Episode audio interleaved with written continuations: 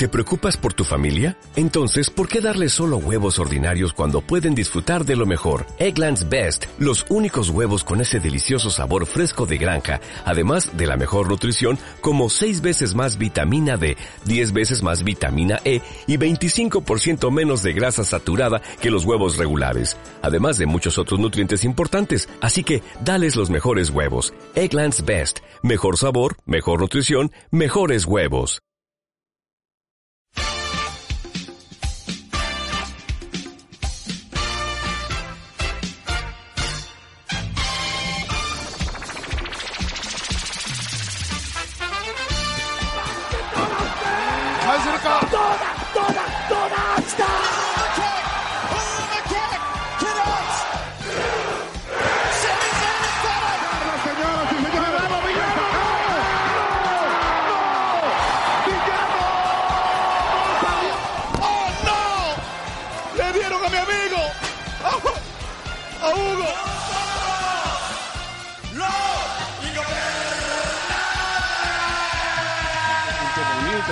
Al podcast de los Lucha Jovers. Ya estamos en otra bonita emisión porque tenemos muchas, muchas noticias importantes en el mundo de la lucha libre y para ello me acompaña el buen Abraham Delgado. ¿Cómo estás, amigo?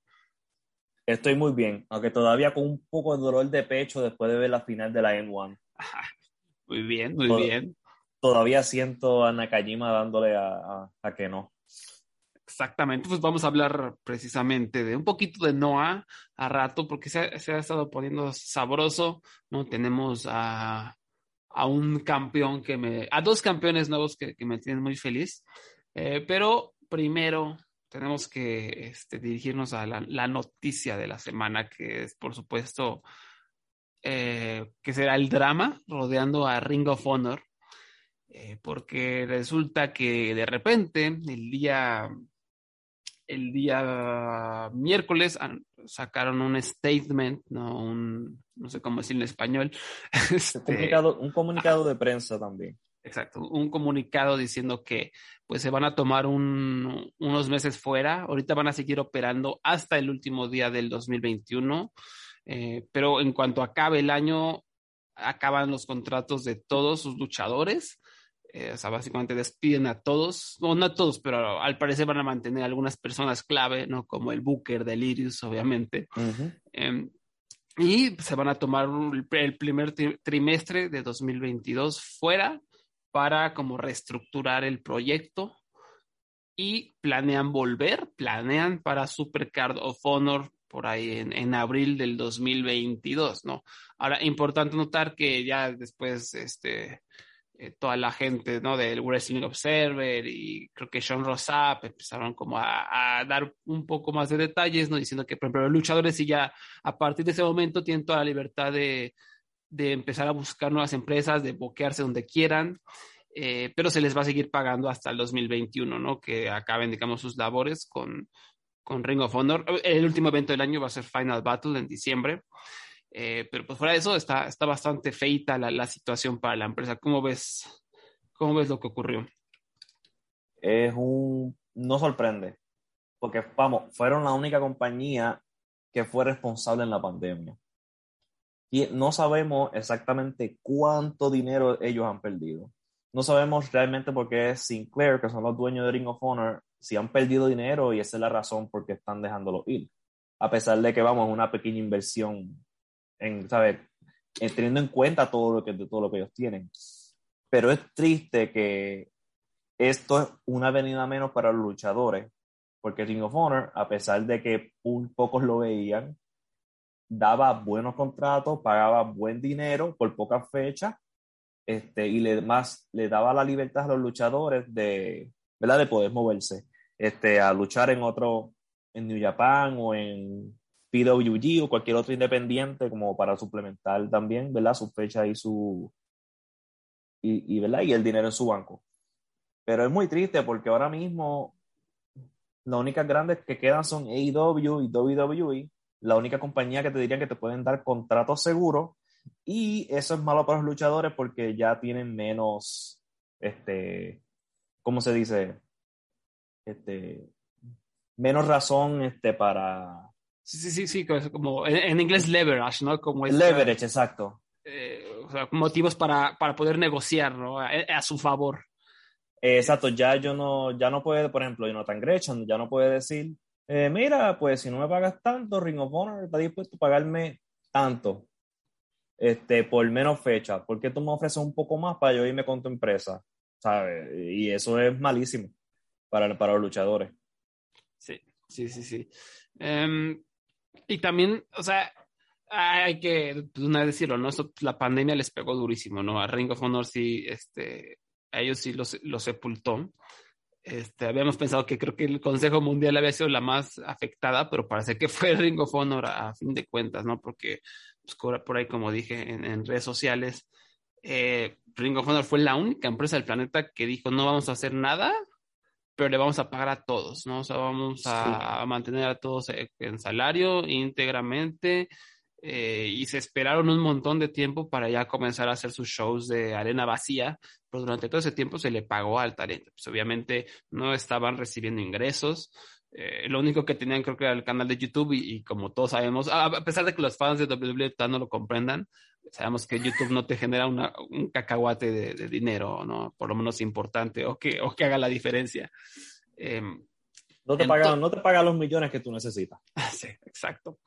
Em, y pues aunado a esto, igual como comentaba, pues Ring of Honor pertenece a Sinclair, que es esta cadena trompista, este, enorme, es una de las estaciones de TV más, uno de los operadores de estación de televisión más grande de Estados Unidos, ¿no? Entonces, pues, digamos, Ring of Honor siempre ha estado a la merced, ¿no? Si un día Sinclair dice, ay, ya, chingue su madre, no necesitamos esto, si un día unos contadores dicen, no sé qué sea esto, Ring of Honor no me sirve nada, córtalo, pues ah, nos vamos, ¿no? Eh, porque a fin de cuentas, creo que lo que siempre he escuchado es que pues Ring of Honor es bastante barato, o sea, es, como programación barata que le sirve mucho a Sinclair. por eso siempre, no, nunca ha habido como mucho problema con, con, respecto a eso, ¿no? Y siempre ha habido como un ingreso, digamos, un flujo constante de, de ingresos, me atrevería a decir. Sí, este, pues si tú te Ring of Honor, Sinclair tiene, vamos, yo creo que cientos de canales por todo, por todo Estados Unidos. Y Ring of Honor, si te das cuenta, nunca tenía un día específico de, ni hora específica de cuando se transmitía. No es como AEW, WWE, que tú sabes el día y la hora.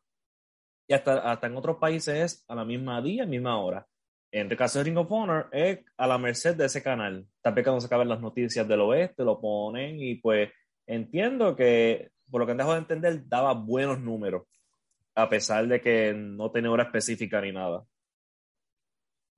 Y ya, eso, pero ahora, pues, ya con la pandemia, supongo que pues, la falta de ingresos, sobre todo los shows en vivo, supongo que eso es, clave ahora sí para, para esta empresa, no haber tenido shows con boletaje, pues les dio en la torre.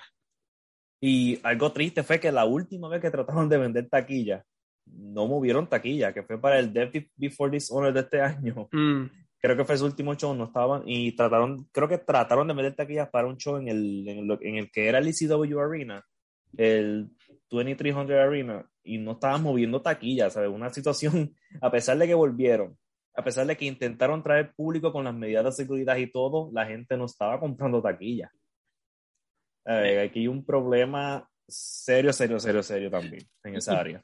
Y también a lo mejor es consecuencia por todo lo que ya hablamos, o yo hablé específicamente por años eh, en este podcast de todos los problemas que hubo, particularmente en 2018, 2019, ¿no? Con la llegada de Cody, con la manera en cómo encumbraron a New Japan por encima de sus propios luchadores, ¿no? Obviamente en cuanto se fue Cody, en cuanto se fueron los John Box, en cuanto se fue Adam Cole, en cuanto eh, se debilitó la asociación con New Japan, pues Ring of Honor se quedó como, como una caca. Literalmente es lo que era Ring of Honor, era, basura, ¿no? Porque ninguno de sus luchadores estaba correctamente encumbrado, eh, no había como estrellas. Eh, depositaron todas sus victorias y sus esperanzas en luchadores de otras empresas. Eh, ellos mismos, como ya expliqué mil veces, pusieron el cemento para la creación de All Elite Wrestling. Eh, ayudaron muchísimo a pesar de que ellos se, afectaron, fue su, su culpa. Y, ¿Y, qué pasó? A principios del 2020, este Marty Skrull fue el que tomó el, Oh. el, el timón. El booking, sí. el booking de, de la empresa, empezaron a mejorar un poquito las cosas, incluso se veía que había una inversión fuerte, ¿no? A luchadores mexicanos, ¿no? Contrataron a Flamita, a Rey Horus, a Bandido ya creo de tiempo completo, a Rush le extendieron el contrato y además estaba... em, eh, contrataron, por ejemplo, a Adam Brooks, a Slex, o sea, empezaron a contratar gente importante, ¿no? Y se notaba como una especie de resurgimiento de la empresa. O sea, a principios del 2020 parecía que había varo, ¿no? Y parecía que eh, se venía algo nuevo, se veía algo fresco en el horizonte. Llegó la pandemia, llegó también todas las acusaciones este, hacia Marty School y pues, se acabó absolutamente todo, ¿no? Y ya todo lo que acabo de explicar de, de falta de ingresos. Entonces, parecía que ahí, iba, ahí la llevaba, pero a lo mejor no fue el tiempo suficiente. O sea, ese tiempo que le estoy hablando apenas era empezar a reestructurar todo lo malo que, que habían hecho durante el año anterior, ¿no? Ujú. Este, y pues no hubo tiempo, y yo creo que eso indudablemente afectó, ¿no? O sea, todos esos errores del 2018, del 2029, eh, les mordieron el trasero, ¿no? Les eh, afectaron durísimo y pues para 2020 no hubo manera de, de recuperarse. Por lo menos, este, yo le aplaudo a Ring of Honor que por lo menos, no sé, ¿tuviste sus shows cuando volvieron en el 2020? Este, vi, vi algunos, ¿no? Los del torneo este por el campeonato Pure. eh, Sí. Bastante buenos, ¿no? Pero Sí. igual eran de arena Sí. vacía, ya saben lo que pienso de la arena vacía. Por, por lo menos yo considero que a pesar de, de, de la, de, la- de los retos que tenían, ellos, la reestructuración al volver en el 2020 fue buena.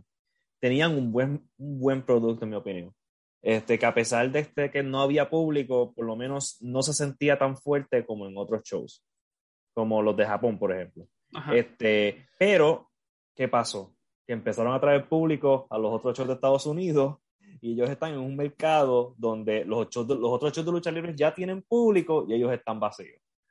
Y eso está, pues, eso no, ¿sabes? Ellos trataron de dar un, dar un pie hacia adelante y se cayeron, ¿sabes? No hay, han tenido una mala suerte bien mala con esto de la pandemia. Más, obviamente todo lo que te has dicho, no hay, no, eso es parte de... Sí, y hay que decirlo, o sea, fue la empresa que mejor lo manejó. O sea, en, en cuanto a Sí. ética, en cuanto a moral, Ring of Honor, mis respetos, ¿no? Porque cuidó a su gente, cuidó eh, a- no solo a su gente, a sus fanáticos también. Ujú. Pero pues así es esto, esto del- de la industria y el capitalismo, pues lo pagaron. O sea, es muy triste, ¿no? Que una empresa que pues, hubiera merecido más, eh, pues se nos, se nos caía a pedazos. Ahora, no sabía después de haber hablado de toda esta tragedia, digo, todavía no desaparece la empresa, y creo que desaparezca, Sí. yo creo que va a seguir siendo programación barata, pero pues se anunció, ¿qué se anunció, Abraham, sobre el futuro de, de cómo va a operar Ring of Honor? hasta el momento, eh, el último show en vivo va a ser este, el del 11 de diciembre, que es este Final Battle 2021. Después de esto van a dar como programas de, estos de, recapitulación, que sí, lo mejor de Jay Lethal, lo mejor de los Briscoe Bros, hasta cuando vuelvan a comenzar en el weekend de WrestleMania en abril para Super Cut of Honor.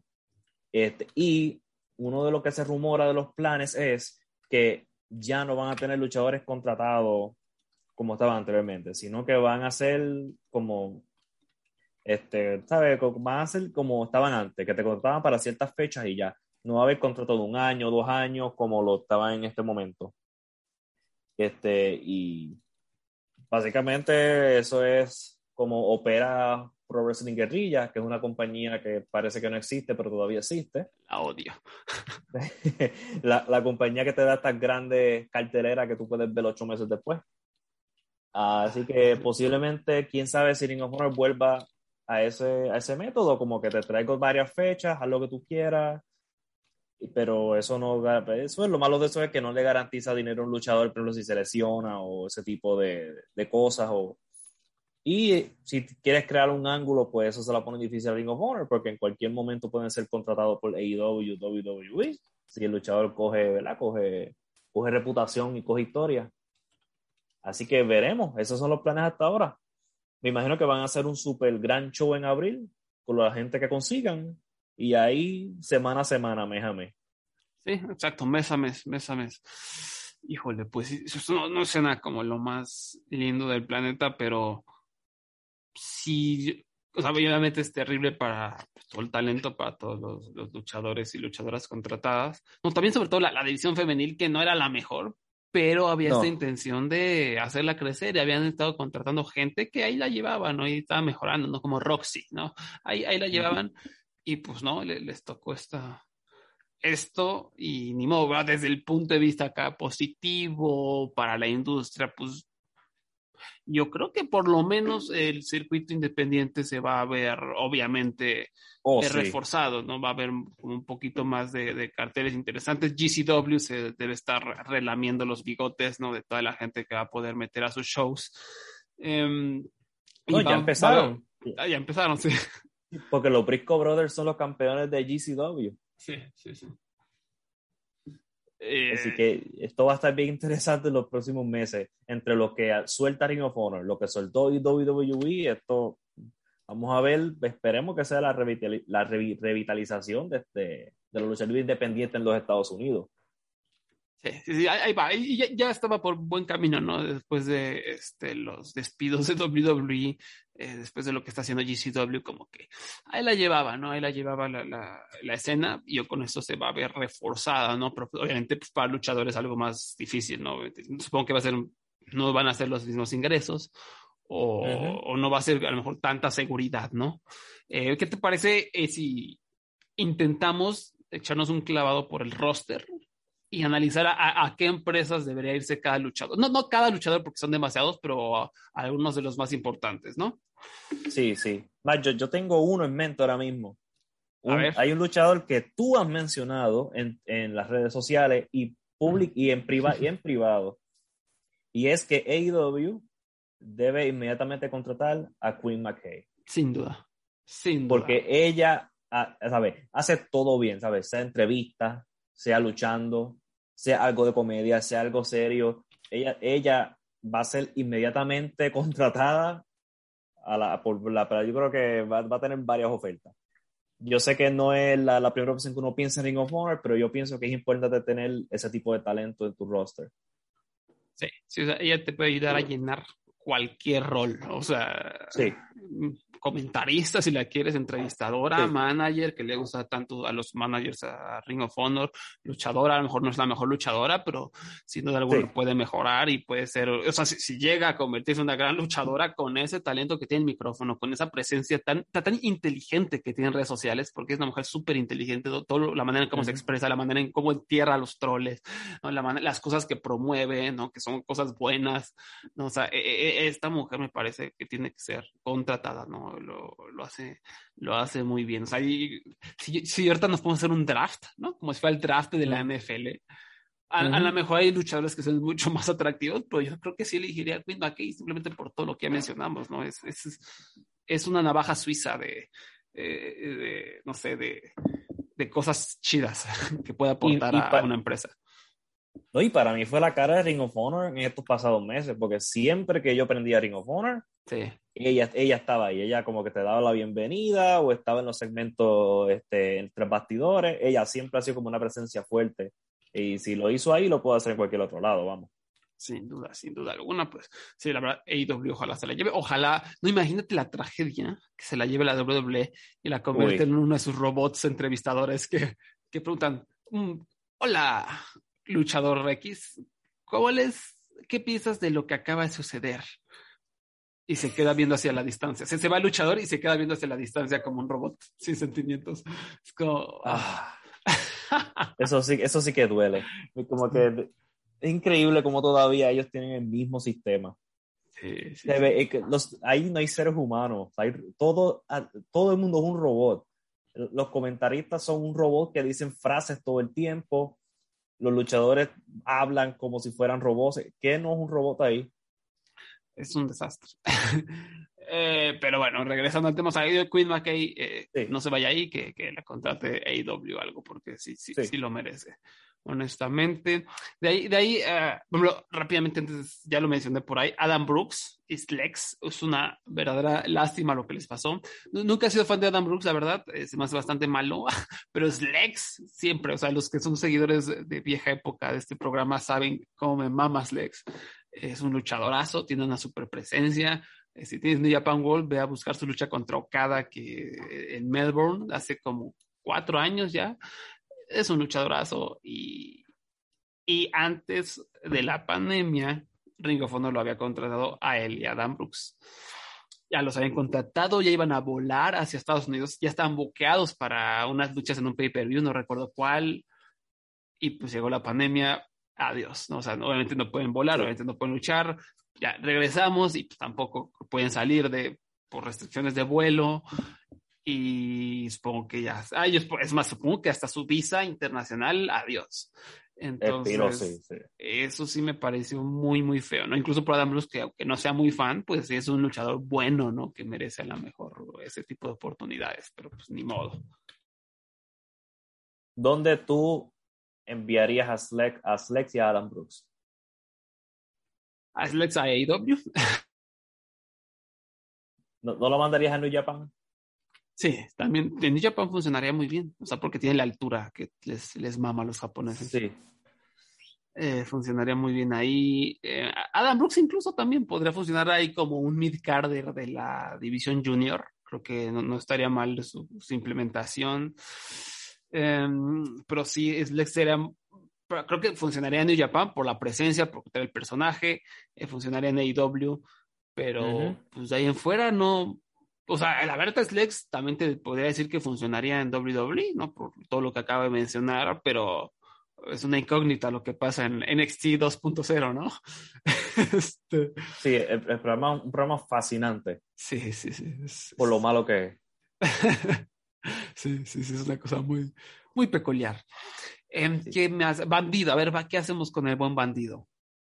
Con bandido, yo te diría AEW, pero está la cosa esa de que lo van a usar eh, o simplemente lo van a estar en rivalidades con los Luchabros y Andrade. Pero me, gust me, gust pero me gustaría ver a Bandido en AEW porque me gustaría ver su trabajo con Brian Danielson, por ejemplo. Sí, sí. Y que se vaya mezclando con un Kenny Omega, que se vaya mezclando con los Bucks. Verlo en el, con los estelares de esa compañía creo que sería muy bueno para él y él podría funcionar. Y él los conoce, vamos, él estuvo en el, en el evento estelar de All In y le dieron su espacio a que se luciera. Sí, sí, ser una... Eh, te, te, la pongo más difícil. Si solo puedes contratar a Bandido o a Dragon Lee, que ojo, Dragon Lee es un asterisco, porque creo que tiene uh. contrato no con Ring of Honor, con New Japan, pero no por, por meter aquí este controversia. Si solo puedes contratar a uno, a quien será Dragon Lee o a Bandido? Nada, la pusiste bien difícil. Porque Dragon Lee es de mis favoritos, así que yo creo que me iría con Dragon Lee por pura preferencia, ni siquiera porque uno sea mejor que otro. Yo me gusta, me gusta con Dragon Lee, pero eso es preferencia mía. Este, yo, si yo fuera el Bookerman, ese que yo ese, ah, con ese que yo me iría. Yo, yo me iría por, por bandido. O sea, creo que Dragon Lee es mejor. Son dos grandes luchadores, creo que Dragon Lee es un poco mejor. Pero mira, por bandido simplemente por, por el look. Yo creo que a, a bandido tú lo ves siendo una, un gringo X ¿no? que no, no, lo conoce, lo ves inmediatamente y dices, ¿quién es este güey? O sea, tiene la máscara más chingona, tiene un super físico, tiene un look muy especial que inmediatamente lo, lo resalta. Obviamente Dragon Lee también está marcadísimo y la mamá, sí. ¿no? Pero Bandido tiene como este, tiene esta aura mucho más espectacular, me parece, en cuanto a presentación, ¿no? Y pues ya dentro del cuadrilátero también es, es una joyita. Sí. Eh, entonces yo nada más miría por eso, ¿no? Pero sí son dos, no, no, no sé si, como, como dices, no sé si encajen en AEW, yo, yo creo que Tony Khan le encantaría tener a Dragon Lee, pero ojo, lo de Dragon Lee también está, está raro, porque me presiento, o no me sorprendería que si contratas a Dragon Lee, tendrías a la mejor, o el, el mismo Dragon Lee te orillaría o te obligaría o te sugeriría contratar a su hermano, oh. a sus hermanos, ¿no? A Místico y al a Rush, y pues de ahí nos estamos metiendo en más problemas y es más gasto y es más todo, ¿no? Y sobre todo Rush que no sirve de absolutamente nada, perdón, para, para IW, probablemente Rush, yo para mí no va a servir nada en esa empresa. Entonces, eh, hay un problema con Dragon Lee, o sea, no sé a lo mejor si llega a suceder, pero me huele a que, a, a que así sería. ¿Tú, ¿Tú crees que ya este Rush se, se, se acabó de, de, de curar de su lesión? ¿Tú crees que ya está curado o tú crees que eso va a durar un poco más?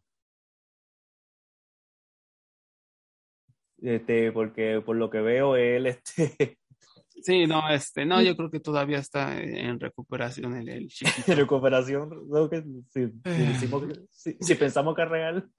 Yo, yo creo, eh, eh, yo creo que Rush legítimamente cree que va a ser estelarista en AEW, o sea, por las cosas que pone y postea, o sea, me, me, da esa energía, no, no sé en qué mundo viva, pero ojalá le vaya bien y, sí. y contraten de alguna manera, ¿no? Pero, no sé, hay, hay algo que no, no, me, no me da buena espina, ¿no? Precisamente, o sea, Rush, ¿qué va a hacer? ¿Va a sí. intentar crear Federación Wrestling 2.0? ¿Acaso? Es...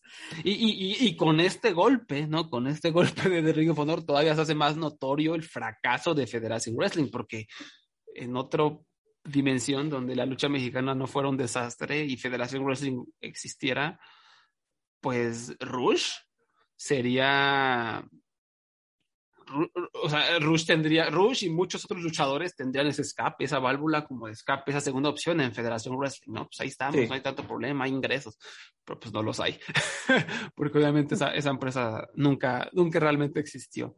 Entonces, pues, híjole. A ver, te, te, te voy a preguntar de, de, de, alguien más, te voy a preguntar de, de alguien más. Brody Ajá. King, ¿qué onda con Brody King? Uh, ese, él va a caer en AEW, eso no o, o ¿sabes? Ella ya le está encumbrado en New Japan, ya él es, él es, sabe que me lo pusiste difícil. Yo creo que New Japan va a tratar de llevarse, pero se lo, se lo va a llevar a AEW. No sé por qué sospecho eso. Este, AEW tiene una ventaja que es que si el, si el luchador se quiere quedar en los Estados Unidos, pues este, ellos pueden ofrecer el dinero y la oportunidad pero sí, posiblemente Brody King vaya a tener este tipo de contrato, que vaya a estar en, la, en New Japan y en AEW. Por lo menos él es, él es querido por los dos lados. Y, él ha, y, ha, y, ha, sido, así ha salido bastante, bastante en New Japan Strong. He sido uno de los, no estelaristas, pero de los, de los caras principales ahí. Exacto, este hombre ha sido muy inteligente, o sea, está encumbrado dos lugares, tiene a dónde irse. Eh, y, y, y, otra cosa, por ahí otro dato recordemos antes de todo este desmadre, antes de que PWG fue, este, desapareciera durante la pandemia, Brody King era uno de los hombres más encumbrados de, de esa empresa, de PWG. ¿Y mm. quién está en PWG? Mm -hmm. Excalibur, ¿no? Entonces, yep. Ahí hay otro, otra como conexión con, con All Elite Wrestling. Entonces, sí, este hombre creo que no va a tener mucho problema. Se supo mover muy bien. Alguien que sí me preocupa un poquito es Dalton Castle, que como he dicho varias veces, sí. este, está unido básicamente por cola loca. O sea, su cuerpo está unido con pegamento uju. Eh, está muy lastimado de la espalda, pero puede ser un gran comentarista. ¿Lo ves en algún lugar a Dalton Castle? Eh, bueno, eh, bueno, yo le enviaría el cheque seguro para alguien que está como está él, WWE. Sí, sí, sí. Este, ¿sabes? Sería tremendo comentarista para si lo dejan comentar. Este, Híjole. si no, un MLW posiblemente puede usar a alguien como él. Tal vez la, bueno, hay una compañía que necesita comentarista, que es New Japan, para, ¿sabe? Eh, para especialmente para New Japan Strong tener a un tipo también de reemplazo para Kevin Kelly, él puede hacer ese papel, aunque el tal aunque Ian Ricaboni creo que está fuera de contrato de Ring of Honor también, ¿no? Qué, qué bueno que lo mencionas. Ricaboni, ya lo he dicho, en Estados Unidos yo creo que es el mejor comentarista que hay. Eh, sí. Por ahí con Excalibur. Eh, Ricaboni es magnífico, magnífico y siempre estudia, siempre intenta aprender un poquito de todo. Y híjole, él sí, yo lo, yo quiero ver con una buena chamba. Ojalá, o sea, él y Kevin Kelly serían maravillosos en New Japan. O que quiten a JR y traigan a Ricaboni. Bendito, sea, bendito sea, sí, sí, sí. él merece, él sabe, va a haber más dinero si trabaja para AEW. Así que yo saca, saco a JR, que el pobre está, que ni siquiera le gusta el producto. Traemos a alguien que le gusta, que es conocedor, tiene muchos años de experiencia más lo pone con Excalibur y con el tercero que va a ser Stazo, si un poco quien sea, y creo que ahí tienen, y si no, Kevin Kelly, como tú dijiste, necesita un acompañante regular. Y, y si no, que lo pongan a narrar este AEW en español, de todas formas los comentaristas no saben español, ¿qué más da? Ah, perfecto. y to todavía, todavía no me han contactado para ver si yo, yo, yo quisiera ser el comentarista en español de AEW, pero no sé por qué no me contactan ni a ti ni a mí. Sí, sí, sí. Es que este, tenemos que saber inglés antes que español. Entonces, un desastre. Y, y, hablando de comentaristas, Caprice Goldman también era muy bueno. O sea, al principio estaba medio, rarito y fue mejorando muchísimo.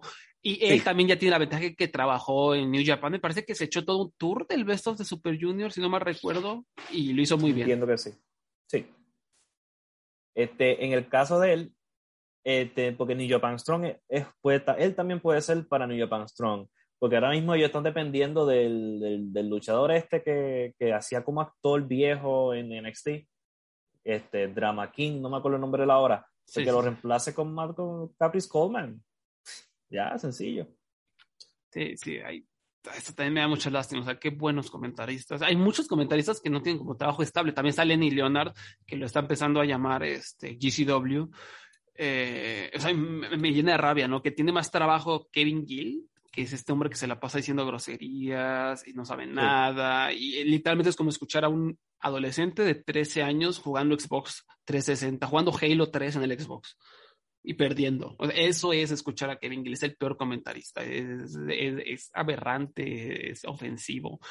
Y tiene más chamba que en estos momentos que Henry Cavone, que Caprice Coleman y que Lenny Leonard, ¿no? Y, Lenny Leonard lo he dicho cien veces, es Dios, es, es increíble y y no sé por qué no lo ha contratado otra empresa más grande, pero pues a ver, ah, eso sí está, está bastante feo. Un nombre interesante y también hasta trágico hasta cierto punto, Danhausen, ¿no? Porque Danhausen es de esta ola de, luchadores meme que, que, surgió a raíz mm. de, de, la sequía en el circuito independiente. Yo, yo, a la fecha no entiendo cuál es el chiste, no entiendo qué tiene, no, no, entiendo el personaje, no entiendo nada, lo veo y, y lo veo tuiteando, eh, le tuitea a Bray Wyatt, yo no entiendo qué es este señor. Pero bueno, o sea, no lo odio y nada, siempre te lo veo y digo, ah, pues no, no, capto, no capto tu onda, soy muy, soy muy viejo para ti, o no sé. Entonces, este vato, o sea, de alguna manera, no sé cómo lo logró, con, lo contrató Río Fondo, ¿no? Y, y sí, lo, y Río Fondo lo boqueó bien, o sea, no lo boqueaban en eventos estelares, nada, no, era como eh, en el pre-show, ¿no? Pero pues era una chambita buena, era un ingreso estable para él. Y pues ahorita, ¿quién le va a dar ese ingreso estable? O sea, ¿quién va a contratar a este meme? Es un meme. No es, no es un luchador, es un meme. Yo sé quién. Eh, WWE. bueno, NXT ahora mismo es, una compañía de memes. ¿Sabes? Tienen, un, tienen un luchador que juega poker. Tienen a australiano. Tienen a Chucky haciendo eh, visita. Tienen a un Steiner que no tiene nombre de Steiner. Tienen este a el, la de, el de este tipo, Fallen Prey, Carion Cross, ah, no, yo creo que ese modo ya, tiene razón, ese, fue para otro lado. Tienen también a, ¿cuál es este? este? A la mujer del tanque, que eso es una compañía de memes. Sí, Así que Danhausen, cheque seguro, recurrente, de un programa de USA, yo le, yo le estoy deseando lo mejor. Híjole, yo creo que a Vince McMahon ve a Danhausen si le da un infarto. Le da un infarto. Este, híjole, lo bueno para Danhausen es que pues está, va a venir, va a venir el resurgimiento del circuito independiente y aunque no va a tener la misma chamba, porque recordemos, estos luchadores, tus War Horses, tus Danhausens, tus Ali Cats, tuvieron chamba porque no había nada más. O sea, e, e, este, meme wrestling de GCW fue porque no había nada que hacer, no había. Y pues la banda tuitera que lo toma todo literal, que ve una patada mal hecha y dice, ah, es la mejor patada que he visto, ¿no? Pues eso los impulsó, pero ahora, o sea, ya no va a tener tanto trabajo, pero yo creo que va a haber cabida. GCW por lo menos seguro lo va a contratar para uno de sus eh, de sus, cosas Sus bros, este, Cluster Fox que hace en todos sus eventos. Em, ahora, yo te, ahora yo te tengo que es bien difícil de verdad. A ver, a ver. Los briscos. Ese sí está muy difícil. Porque tenemos una, porque obviamente pues puedes, hay un sitio que los puede tomar y pueden pegar, hay dos compañías en específico, que son las, que, que son AEW y New Japan. Pero sabemos cuál es el problema, que no sé si, si la audiencia sabe el problema de Jay, específicamente Jay Briscoe. Sí, eh, para, los que sepan, pues Jay Briscoe hace varios ayeres, ya tiene varios años, pues eh, se echó unos comentarios súper homofóbicos, pero, o sea, literalmente de decir que este, le va a disparar a gente, o sea, va a dispararle a gente, o sea, literal. Eh, se disculpó, eh, donó todo su dinero a caridad, que no sé qué, y ya han pasado muchos años, digo, si nos metemos en política, no, no se necesita ser unos genios. Es más, se necesita ver un promo de los Briscoes para saber que estos hombres son magas, o sea, son trompistas, son todo eso. Eso es más que claro, ¿no? Ahora, mientras lo mantengan, digo, también es Chris Jericho un trompista y pues ahí está feliz de la vida y pues está bien, ¿no? Es cada quien. No, pero en este caso, el problema de Jay Briscoe es que estos comentarios están en Twitter y, y están ahí muchos screenshots y si AEW los intenta contratar, pues a pesar de que a lo mejor el hombre ha mejorado, ya es, eh, bueno y dona causas y, ya recapacitó y tiene otra visión, porque eso es también algo muy importante que tenemos que tomar en cuenta, que la gente cambia y recapacita y mejora. Y a lo mejor esto, este hombre ya mejoró. Eh, pero, o sea, la banda Twitter, las redes sociales no se lo va a querer perdonar tan fácilmente, creo. Ahora, obviamente hay que recordar, esta porción de gente que, que, se queja es la verdad efímera, ¿no? A pesar de lo que querramos decir, cambiar es efímero. Y el público actual, normal, que va a ir a esos shows, que va a pagar su boleto, no sabe ni qué pedo y no le importa probablemente. Entonces, es algo muy complicado. Sí, porque tú tienes que ponerte, ¿sabes? Porque eso, ese incidente de Jay, de Jay Briscoe fue hace ocho años. Es que ver si tú como dueño de la compañía si tú quieres coger el calentón por una semana por lo menos, donde esos screenshots van a aparecer, esos screenshots van a ser enviados a la prensa, este, y, y sí, como tú dices, Jay Briscoe estoy seguro que él ha recapacitado porque tuvo, tuvo este, porque, como tú dices, donó dinero, ha hablado, se ha pedido perdón, este, él pudo haber cambiado los últimos ocho años porque la gente cambia, pero este, eso es una mala suerte para, este, para estar en una empresa grande. Porque, pero es que en cuanto a quitando todos los aspectos políticos y personales, son los luchadores, ya obviamente no son lo mismo hace 5 o 10 años, pero todavía tienen esa, esa aura de locos y de luchadores peligrosos y, y, y, que creo te pueden ayudar a, vender muchas rivalidades, a vender boletos. Son vatos de verdad con una aura muy, muy importante. Eh, pero igual es. Eh, no sé. El, el, el, Jay Briscoe el micrófono me encanta. Muy bueno, muy bueno. Ese, ¿sabes?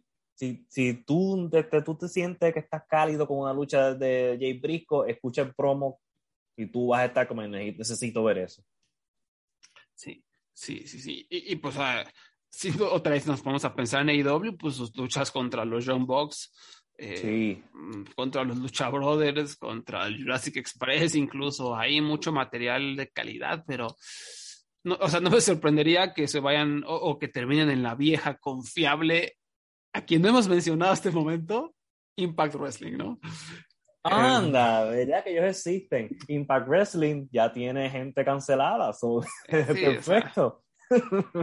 y, y, también un poquito creo que funciona para MLW, ¿no? Que igual ahí se va la gente, es como un hoyo negro que algunas personas ven, de repente dicen que van a estar en televisión, de repente dicen que tienen un acuerdo de negocios con no sé quién, y pues parece que no pasa nada, luego dos, dos semanas después, Kurt Bauer, que es un genio, dice que ya acaba de contratar eh, la máxima estrella o acaba de firmar el contrato más jugoso, ¿no? Eso lo repite como unas siete veces eh, a, lo largo del año, este, y pues resulta que ese contrato era pura mamada, o resulta que MLW va a Vice y luego no va a Vice, y luego quitan todo su contenido de YouTube y luego lo vuelven a subir. Es un misterio lo que está pasando en esa empresa, y pues igual Jay Briscoe y Mark Briscoe pues podrán ahí encajar, ¿no? Que anden por ahí este como en, en, el, en el limbo. MLW para mí es, un limbo total.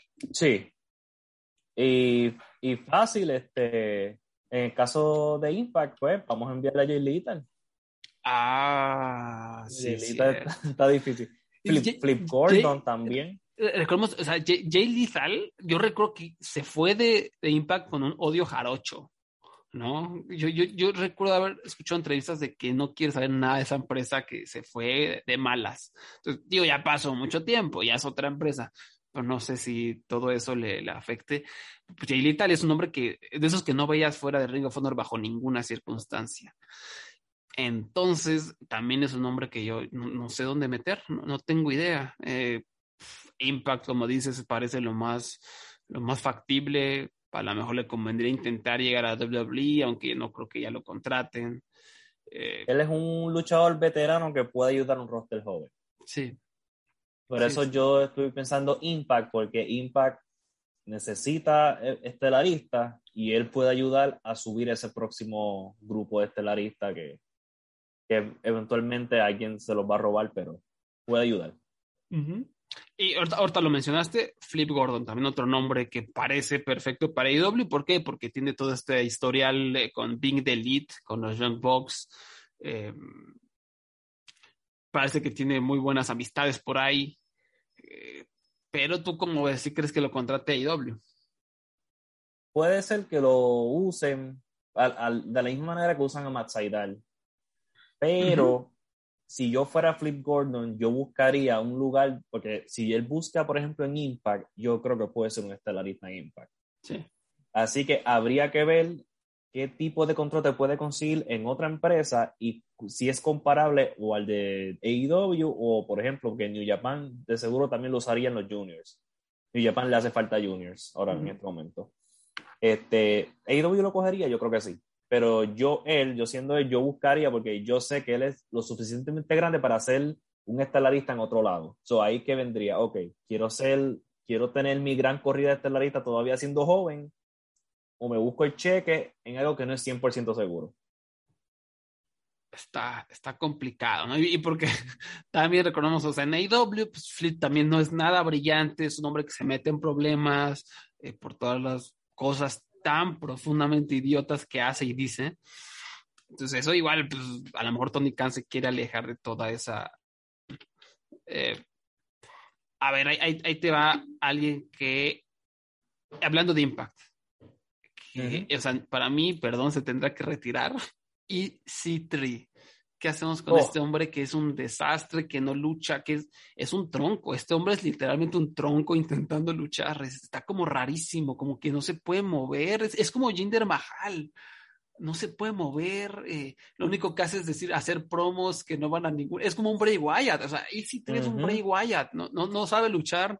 Sus promos no dicen nada, solo como que habla en círculos, como que solo dice que es muy intenso. Y, o sea, no. En, en Ring of Honor para mí no funcionó.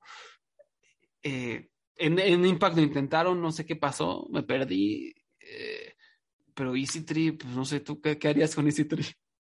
Tú sabes que Easy Tree hizo dos shows en Fight, para Fight TV con luch luchadores amigos. Mm, ah, sí, cierto, es cierto. Y se, y se llama Free the Narrative. Ah. Es básicamente un cojón de lucha este, cinematográfica. Ah si él quiere quedarse en la lucha libre, claramente hay un público para lucha cinematográfica que se queda ahí y que se aleje de la lucha, lucha libre que yo veo. Esa es mi, mi manera nice de decir, pues, pues yo no, no, voy a decir, no voy a decir lo mejor que es que se retire, vamos, yo no, no soy tan cabrón. Sí. Pero eh, si quiere hacer luchas de ese tipo, o irse a Impact a hacer luchas de este, cinematográfica, pues está en su poder ahora, para el fanático del podcast que le encanta Easy 3, pido Narrative en Fight TV. Ahí está. Eh, y, o sea, qué cosa, ¿no? La manera en cómo lo, lo, la, la, industria lo rebasó y cómo MJF sí lo rebasó, o sea, porque la verdad, eso fue lo que sucedió. Cuando salió, empezó MJF a, a, a surgir en el circuito independiente, era, ah, es como un Easy Tree, ¿no? Uh -huh. Y pues MJF se lo llevó de calle, mientras Easy Tree se podría en WWE, pues MJF mejoró, se convirtió una estrella y está rumbo a ser una de las más grandes estrellas en Estados Unidos, ¿no? En, en All Elite Wrestling. Y aquí está Easy Tree pudriéndose en, en intentando cosas raras que no funcionan. Es, y es que la verdad, el mejor lugar para este hombre era WWE. Era, sí. yo sigo anonadado en que no haya funcionado. Yo, yo creo que fue alguna conducta suya, a alguien le hizo algo malo, porque no puedo creer que, que Vince McMahon no, no, le gustara a este hombre. O, o tal vez dijo algo que no se, no se, supone que dijera. Es que uno nunca sabe en WWE, ese es el problema. Por eso es que es tan, un ambiente tan tóxico. Tú no sabes que te puede quitar puntos o que no. Bueno, mira en el pasado que no saludaron de Taker era un insulto. Sí, No, sí, no darle sí. la mano, no, darle la mano de Taker era como que, ah, ¿cómo te atreves? Pero en ese tipo de ambiente que tú no sabes qué es bueno y qué es malo, quién sabe qué regla no escrita rompió EC3. Pero tiene razón, él es perfecto para esa empresa. Es una lástima. Jonathan Gresham. E- Eh, ese, ese es fácil. A ver, AEW. AEW. Es que, es esta es la cosa con Gresham. Eh, Es bueno en el micrófono, o sea, es alguien que realmente, o sea, iría a AEW, pero iría para la mid Carter. No, no veo manera posible en que Mm, lo eso sí. No veo manera en que, si, si él quiere ser estelarista, como lo es en Ring of Honor, a lo mejor tendrá que ser en Impact Wrestling otra vez, ¿no? Eh, porque en, en AEW no veo que lo utilicen a ese nivel, ¿no? Pero si quiere asegurar el cheque y tener grandes luchas, quiere divertirse, ¿no? Con Daniel Bryan, con Bobby Fish, con, eh, no sé, con Fénix, sería increíble. Daniel García también, que Daniel García, que lo contrataron. bandido cuando lo contraten. Eh, y ahora, otra cosa, cuando lo, otra cosa que puede pasar es simplemente se quede como antes, que se quede como haciendo un tour por el circuito independiente, ¿no? Ya tiene sus contactos en México con Lucha Memes, va y viene, le gusta mucho luchar acá, eh, se va a GCW, se va a PWG, eh, a lo mejor ap- aparece un par de veces en Impact, yo qué sé. Eh, a lo mejor New Japan lo buquea para New Japan Strong. Entonces, Sí. este, pues, eso es New una buena Japan opción, es ¿no? otro. Sí, está el de Independiente, sí. Sí. Sí, y él tiene conexiones en todos lados, en menos MLW, que yo no sé si él ha aparecido allí. quién sabe. Es, es, un hoyo negro de MLW, entonces. Sí, por eso sí, uno nunca sabe nada que pasa Sí, con ellos.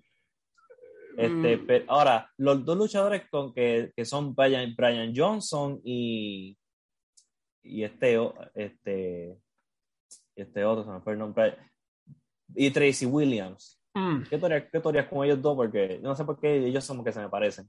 sí, sí. Uf.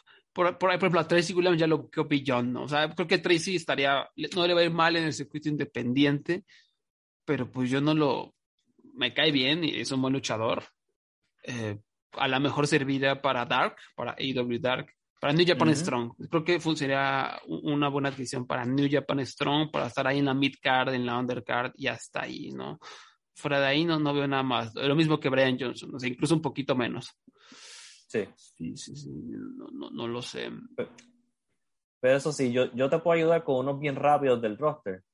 A ver. Mira, lo que es Angelina Love, Uf, Beer City Bruiser, uf. el Brawler Molina, Doug Draper, Danhausen, déjame ver quién más, Delirious, Eli, Eli Ison, este, Moff Martina y Mike Bennett, pues yo lo puedo enviar a NXT y a WWE.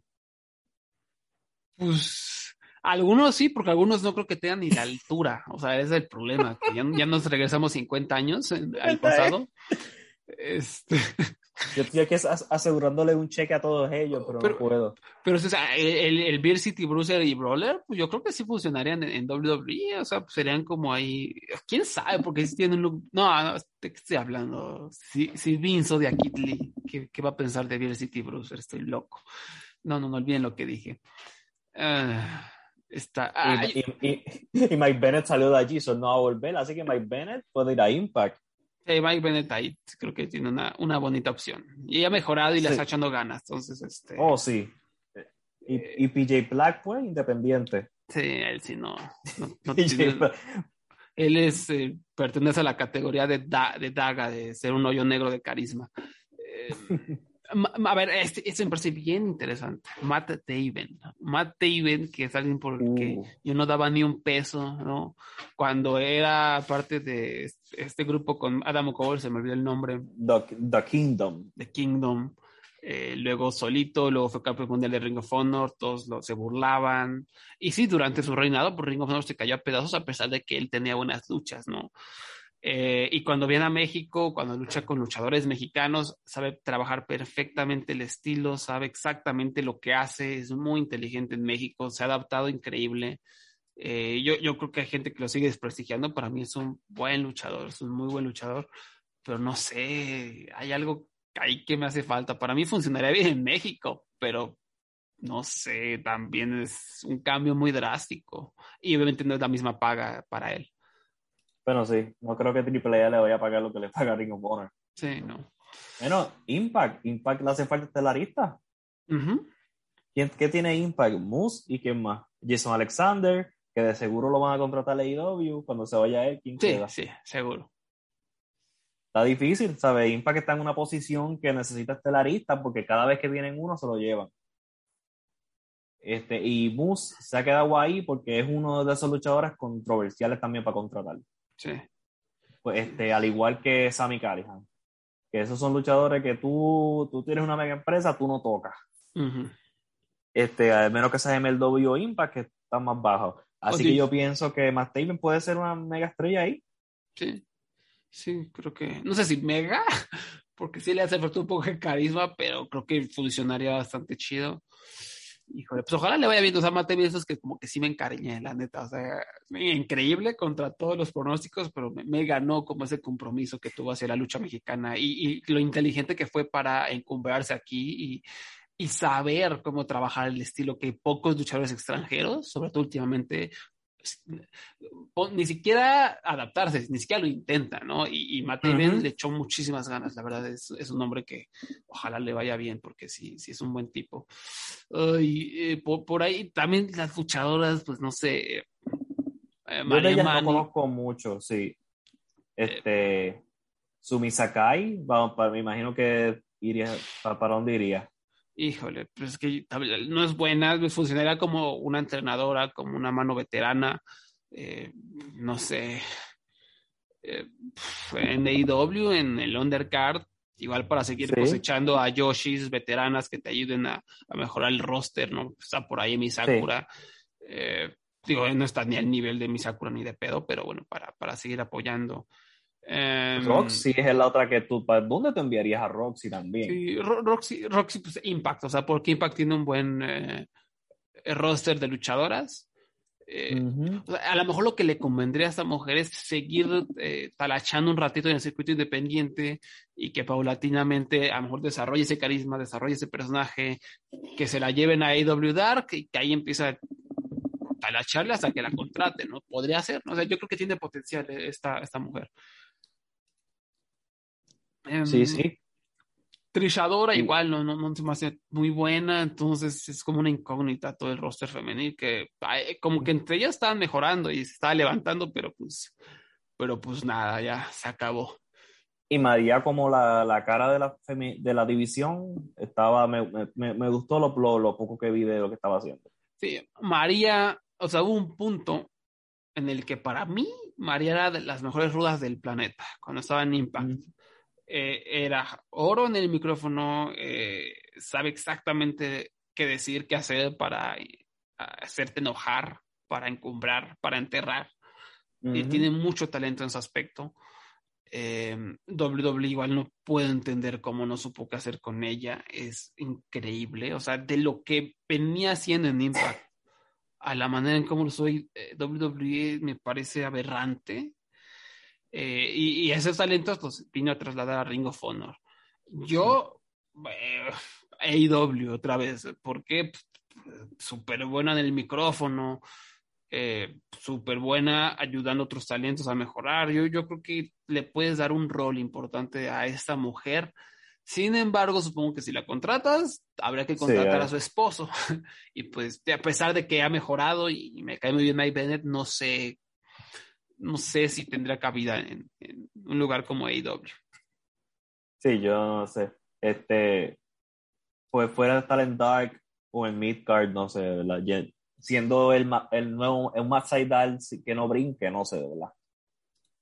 Está, está, Está, co- complicado. está complicado. Sí, sí, sí, pero pues digo, o- ojalá les vaya bien a todos estos luchadores. Hay unos Sí, que sí. Re- Creo que el que llegamos inmediatamente a un acuerdo que va a estar bien es Brody King, es el que está seguro, ¿no? Es, Ese yo, sí. Brody King, Bandido y Dragon League, yo no me preocupo por ello. Lo otro es una cosa de que no sé dónde van a terminar. sí. Ojalá, ojalá les vaya bien. Afortunadamente en Japan en América es otra opción. Impact eh, compra de todo, agarra de todo. MLW te paga un cacahuate, pero a lo mejor te ayuda de algo. Es un cheque seguro, por lo menos. Es un chequecillo, sí. Y pues no, lo, que decía, circuito independiente está resurgiendo y esto seguramente pues ayudará, ayudará en algo. Pero pues no sé, algo más que, quieras agregar sobre la, situación de Rico Fondor antes de pasar a hablar de, New Japan. Sí, es una situación de verdad bien triste para los luchadores, para los fans. Y Ring of ha sido una compañía que obviamente no es la misma que yo conocí, como para el 2005, 2004, 2005 ha tenido como 10 evoluciones desde esos años, pero es una empresa que siempre va a tener un espacio como en mi corazón, no sé si me entiende. Sí, sí, este, Porque me, me presentó lucha libre completamente nueva cuando yo solamente veía TNA, WWE y lucha libre local de puertorriqueña. Y me, como que me voló la cabeza. Y es de esas empresas que por eso, por ese factor de que me voló la cabeza cuando vi a Brian Danielson contra Loki, contra Christopher Danielson en el primer show de ellos, cuando yo lo seguía por foro, entrándome a mí al mundo de la lucha libre en internet, siempre voy a tener de verdad este gran aprecio y amor, a pesar de que no lo esté viendo, lo haya dejado de ver y solamente, ¿verdad? Me asome cuando hay pay-per-views o shows grandes o luchas importantes siempre está, eh, como que por lo menos siempre era como un constante por los últimos 20 años. Ari, ¿cómo no está ahí? Así que sería triste que muera porque el ecosistema le hace falta eh, Ring of Honor. Sí, igual yo le, tengo un cariño a esas empresas que lo mismo, a lo mejor no lo veía semanalmente, pero cuando tenía oportunidad, cuando había un evento importante, eh, era como un poco alimento de confort o sea, que va a estar bueno, o sea, no, no va a ser, no voy a ver un producto terrible, no voy a ver un producto aberrante, voy a ver algo bueno, o sea, voy a ver algo entretenido. A lo mejor no, ninguna lucha pasa a las cuatro estrellas, pero van a ser sólidas, ¿no? Van a ser lucha sólida de un vato intentándole demostrar a otro vato que él es mejor, el mejor vato. y ya, eh, y, pues, eso funciona. Yo solamente le pido a quien sea que tenga dinero allá afuera. No sé si es Tony Khan, no sé si es quien sea yo quisiera tener legalmente acceso a los shows viejos de Ring of Honor. Tener las entradas para quitar el problema del copyright, pero que hay mucho contenido ahí, de mucho luchador que está grande ahora que la gente no puede ver fácilmente. Porque dicen que está el Honor Club, sí, pero no está todo. ¿Sabes? Esto es una empresa que lleva desde el 2002, si estoy contando bien. Este, y hay muchas luchas, hay muchas cosas, bueno, hay muchas cosas que debemos olvidar, pero de lo que, ¿sabes? Por la invasión de Noah en los Estados Unidos empezó a través de Ring of Honor. Vamos, este, tienes historias súper importantes como si en Punk, en el primer Summer of Punk, ocurrió en Ring of Honor. Este, y trajo un estilo de evento estelar a los Estados Unidos que básicamente evoluciona al que tenemos ahora.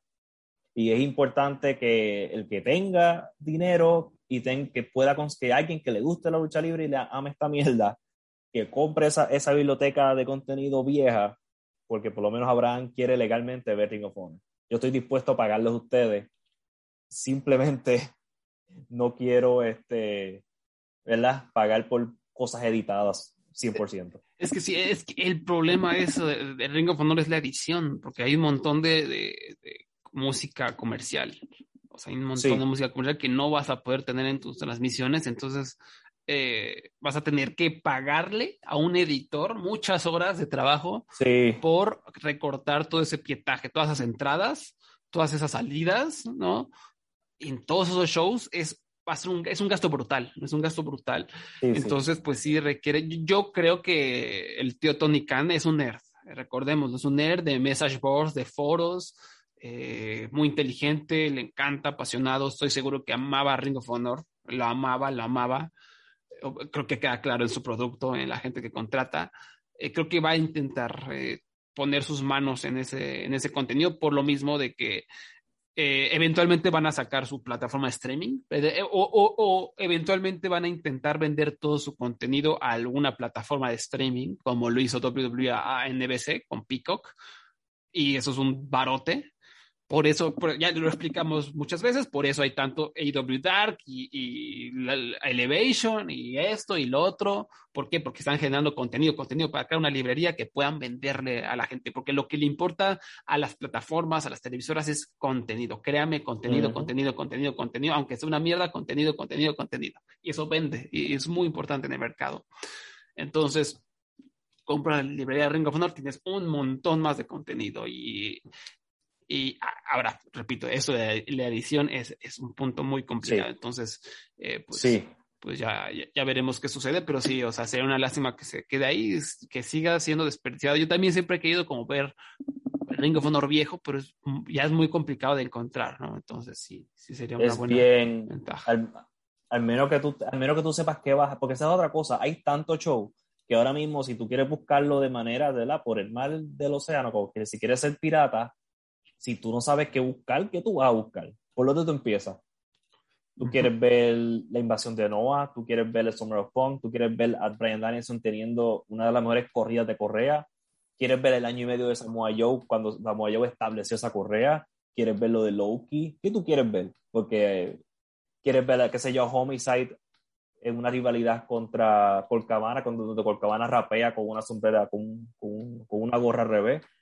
Tú tienes que decidir que tú quieres ver y yo creo que una persona, un editor que bregue con este contenido, lo edita y eso, pues yo creo que puede, hacer un buen trabajo hasta de ser un curador de este contenido pues a ver qué sucede. Ojalá que sea lo mejor para todos y que gente que lo merezca obtenga dinero y exposición. en fin, pues vamos a platicar rápidamente de, New Japan. Ya, ya pasó un buen rato, entonces eh, tampoco me quiero meter de lleno, pero cuéntanos, Abraham, qué pasó en el Juvan Climax. Okada ganó el Juvan Climax porque Ibushi se cayó a pedazos, pobrecito, siempre nos lesiona. Eh, y, ahora, a ver, a ver. Eh, ¿Para qué hablamos de la final G1 si no no hubo ni final, no?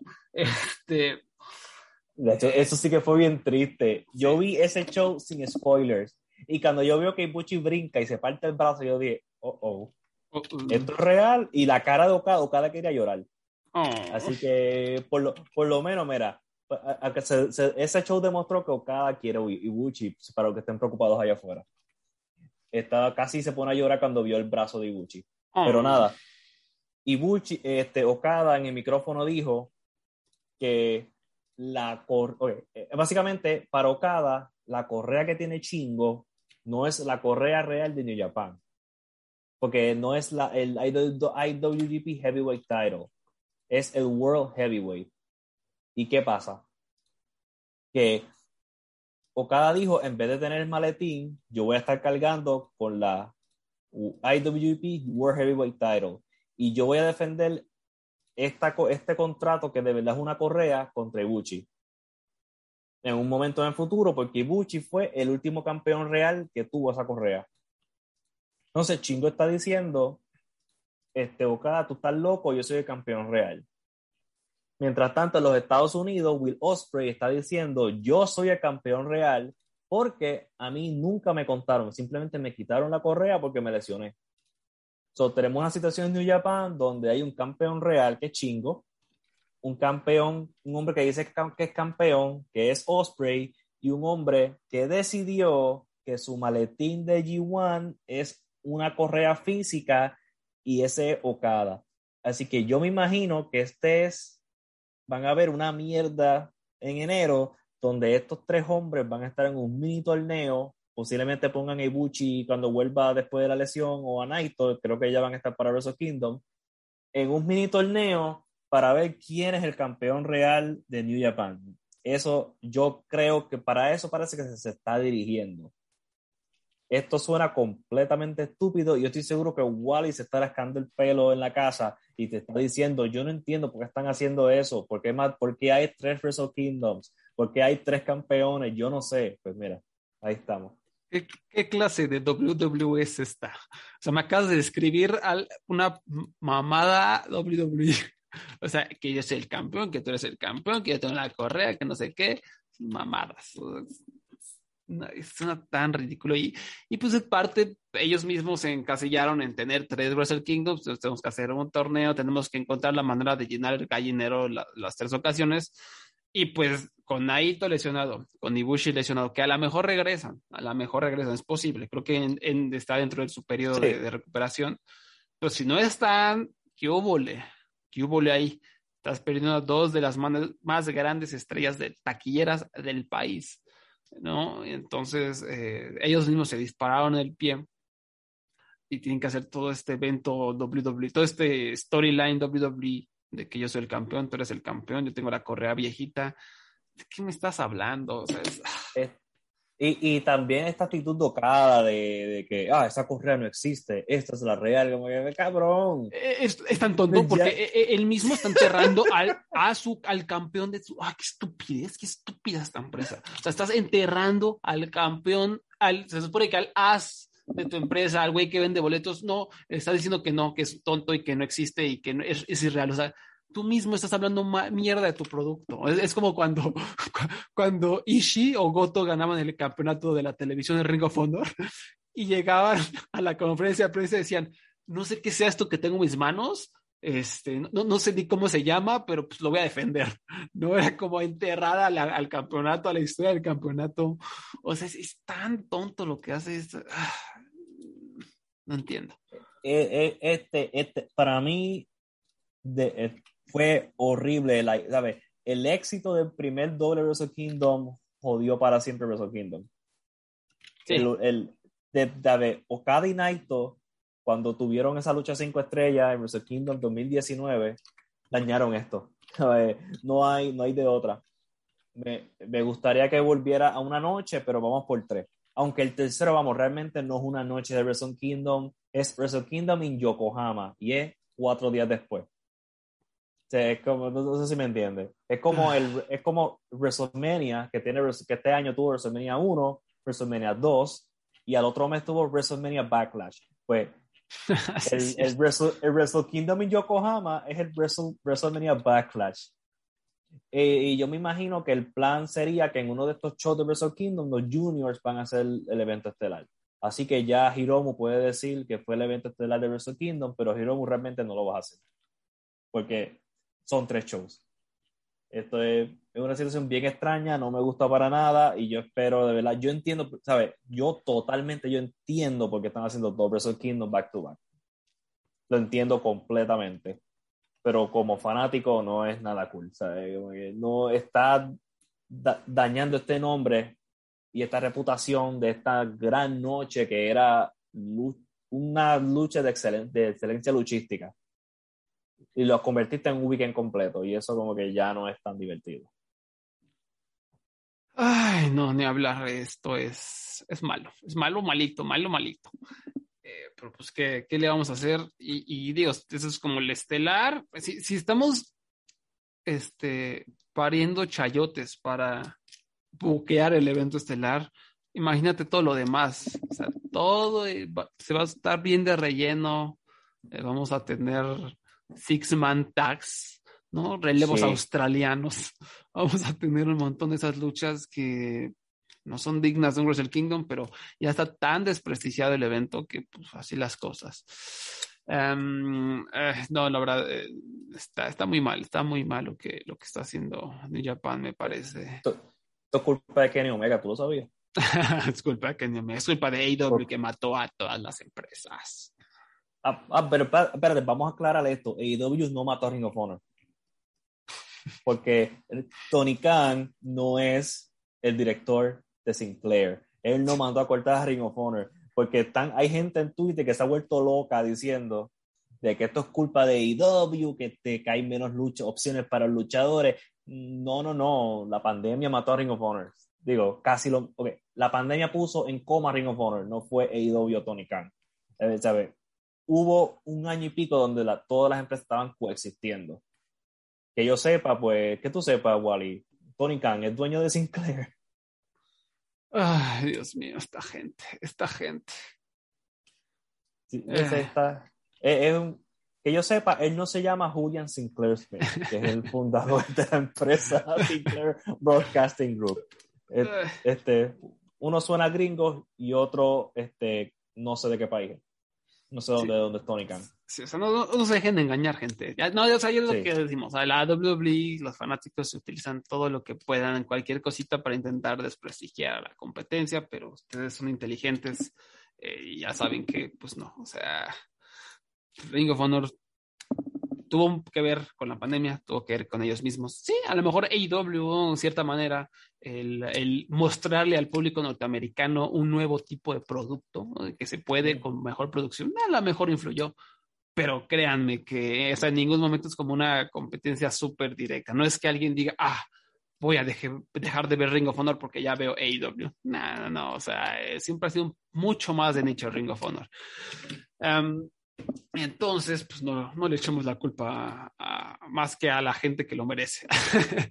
en fin, en fin, digo, eh, eh, regresando un poquito a, New Japan, esperemos, eh, ya, viéndolo desde un punto de vista positivo, a, lo mejor este Wrestle Kingdoms, aunque desapesten, aunque sea lo que sea, ya con mejores como, como, con la mejora de restricciones, con menos restricciones de la pandemia, va a ayudar al evento, va a, lo mejor facilitar que luchadores viajen y que ya se puedan quedar allá y que aparte que el Kingdom sirva como el corte de caja, ¿no? Que sirva como borrón y cuenta nueva.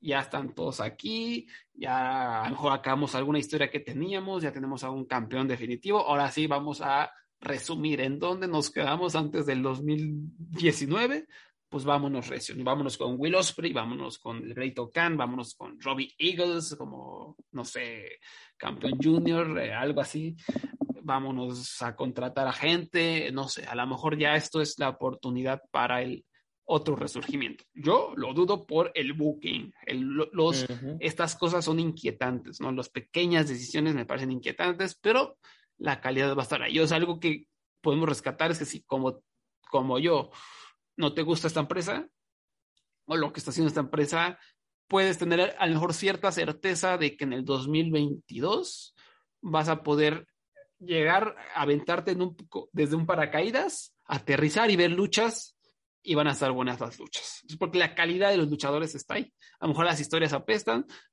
eh, pero la calidad, yo creo, de individual va a ayudar a, corregir todo ese aspecto, por lo menos eh, si no sigues las historias. Creo que dije muchas mamadas para decir que tienen buenos luchadores y van a tener buenas luchas. no, y todavía, para mí, ahora mismo yo viendo mi, como que mi lista de mejores luchas, muchas son de Japón. Así que ellos, la calidad está ahí, nunca se ha ido.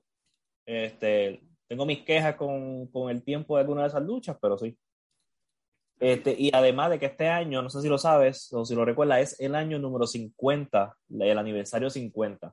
Así que a mí me está que ellos están planificando un tipo de reset porque ellos deben saber que estos últimos pasados dos años, desde que Naito se convirtió campeón, esto no ha sido lo mismo. Hmm. Sí, sí, sí, sí, exacto. Va a ser, quién sabe, luego hacen sus eventos de aniversario bien pedos, pero yo, como dices, yo creo que tienen que estar planeando algo interesante. Ojalá, ojalá sea por el bien de sus fanáticos, porque ya cada vez los veo más desesperados, ya se vuelven más WWEscos, ¿no? Ya están como aferrándose con las uñas de ideas que pues, no más no. Pero una empresa japonesa que sí está haciendo bien las cosas, que igual tiene sus bajas terribles y tiene unas decisiones cuestionables, pero por lo menos en los últimos dos meses lo está haciendo bastante bien, es Pro Wrestling Noah que pues no, no, no, hemos platicado, ya pasó un buen rato desde el final del, del ah, iba a decir N1 Climax, pero es N1 Victory, em, que Katsuhiko Nakajima ganó, eh, ganó con autoridad. Cuéntanos, hoy, hoy en la mañana viste esa lucha final, Nakajima contra Keno. ¿Alguna vez los habías visto luchar a estos dos? O sea, mano a mano. mano a mano no los había visto. Y este, pensé que tienen una historia. bienvenido, bienvenido porque cada vez que se enfrentan dan estos luchones, ¿no?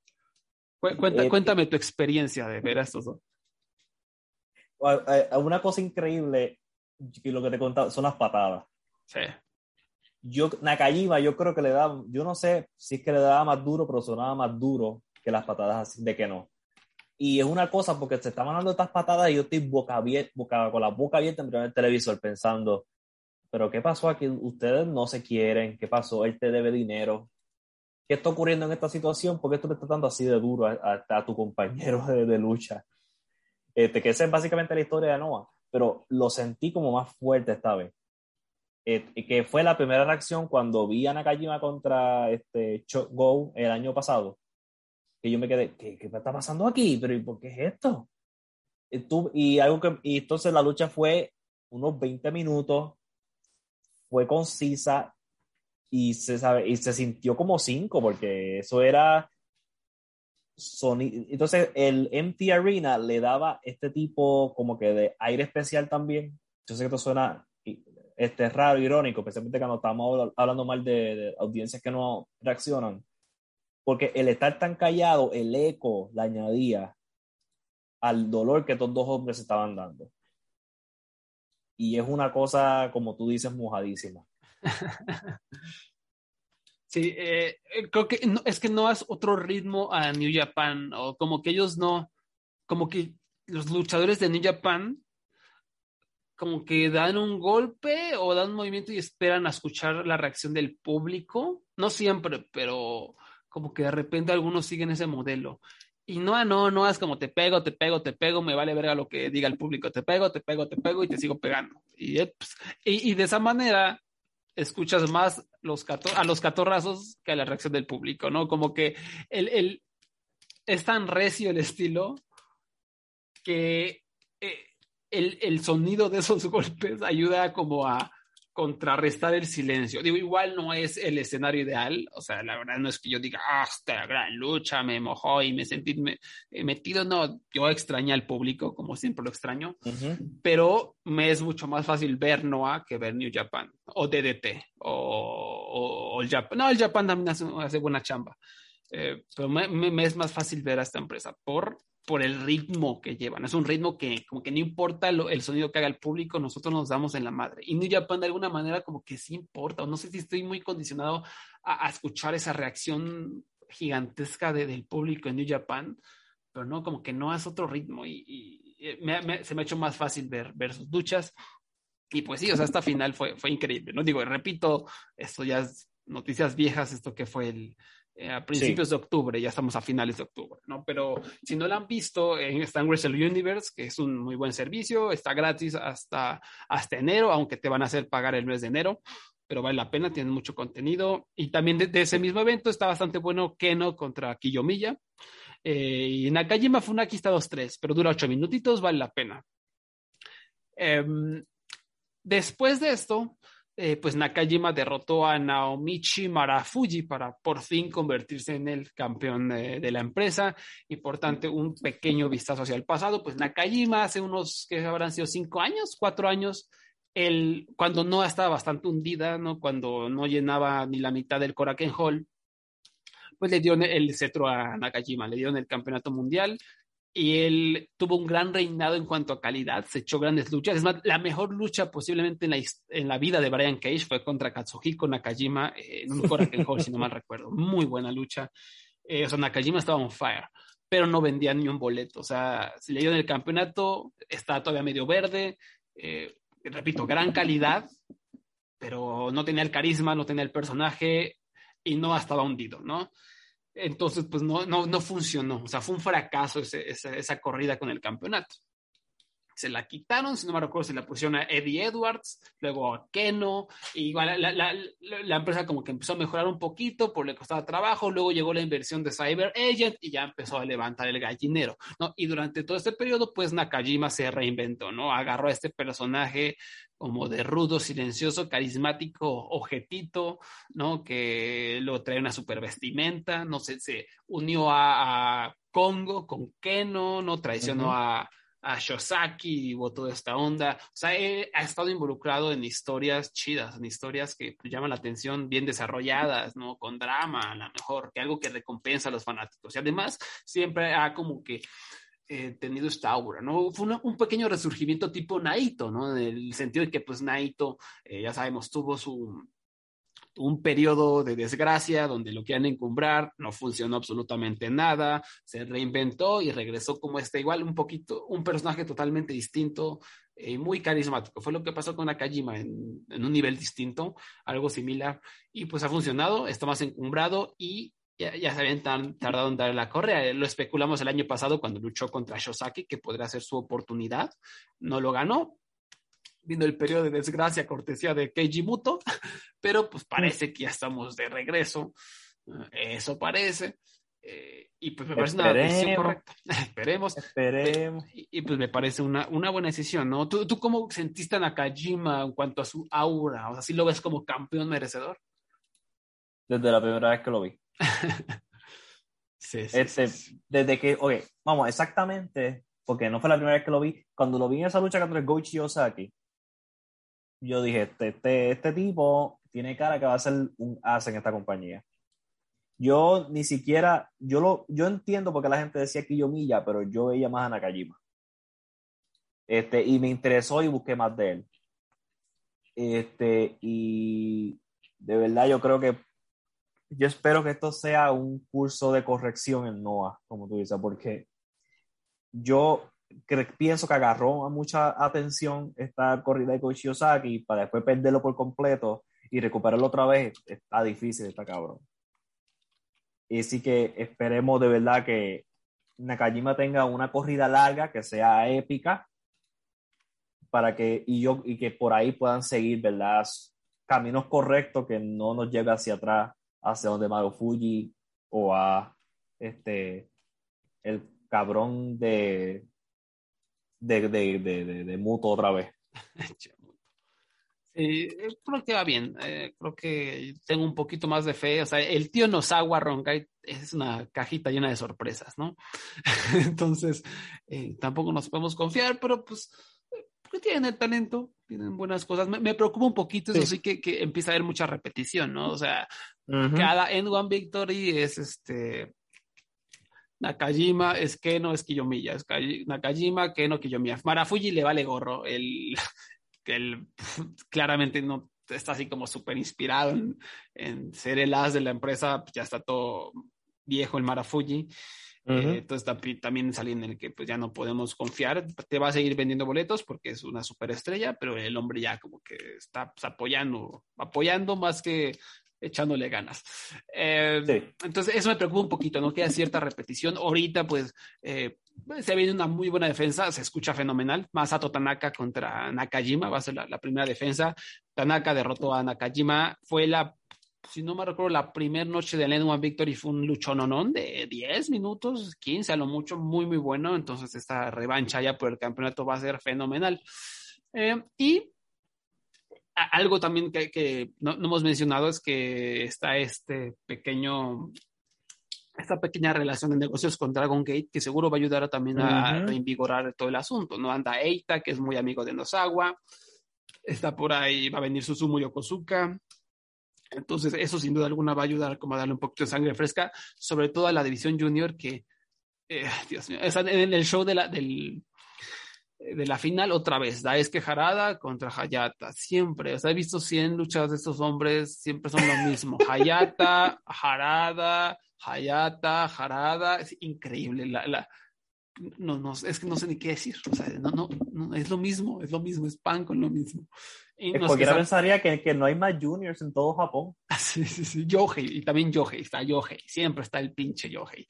Este, sí, es una cosa muy rara. Pero bueno, el, el último evento que hubo el 28 de octubre en Go on the Demolition Stage 2021 en el evento estelar Masaki Mochizuki, mi mochidios, derrotó a Takashi Sugiura para ganar el campeonato nacional de la empresa. Y fue una, es una lucha a mí de cuatro estrellas bastante recomendable, de repente un poco tediosa, ¿no? Eh, cuando se pusieron ahí a intercambiar este, mucho veo pero al fin y al cabo se puso bueno al final, se pusieron sabrosos los catorrazos y los machetazos y los golpes con puño cerrado, las patadas de knockout de Mochizuki brutales. Eh, dura 25 minutos, creo que duró más de lo que deberían porque estoy amargado, pero eh, buena lucha, buena lucha. Eh, si te gusta Sugira, esa lucha te va a gustar y está interesante también, ¿no? Es, es un campeonato, digo, es un movimiento cool, ¿no? De Mochizuki tenerlo como un, es un luchador asasasasaso, ya saben cómo lo amo, y el primer retador va a ser Keno, ¿no? Que también trae este discurso también consistente con su visión eh, de, llegó y decir, te voy a retar, estoy hasta la madre de los viejos, estoy hasta la madre de estos vejetes que vienen a mi empresa, que les dan un lugar que no deberían de tener y te va a partir el hocico, ¿no? Y eso me parece fenomenal. O sea, que no, como siempre, fenomenal.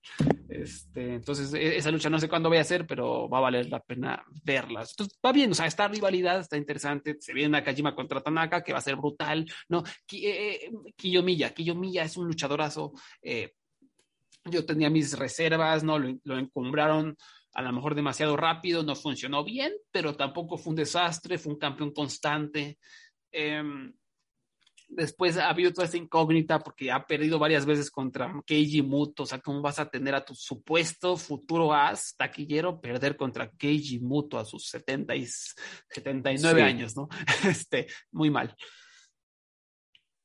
Pero pues, eh, pero pues, este, Esquillomilla, o sea, yo creo que debe haber ahí algún plan. Quiero esperar que habrá algún plan y, y, ese hombre hay que mantenerle el ojo, ¿no? Porque técnicamente tendrá que ser el próximo as, ¿no? Yo, yo, yo esperaría que la próxima gran rivalidad fuera Nakajima contra Kiyomiya, ¿no? Que, que eso eventualmente cree algún cambio taquillero en la empresa. Pero pues a ver, a ver qué, qué sucede.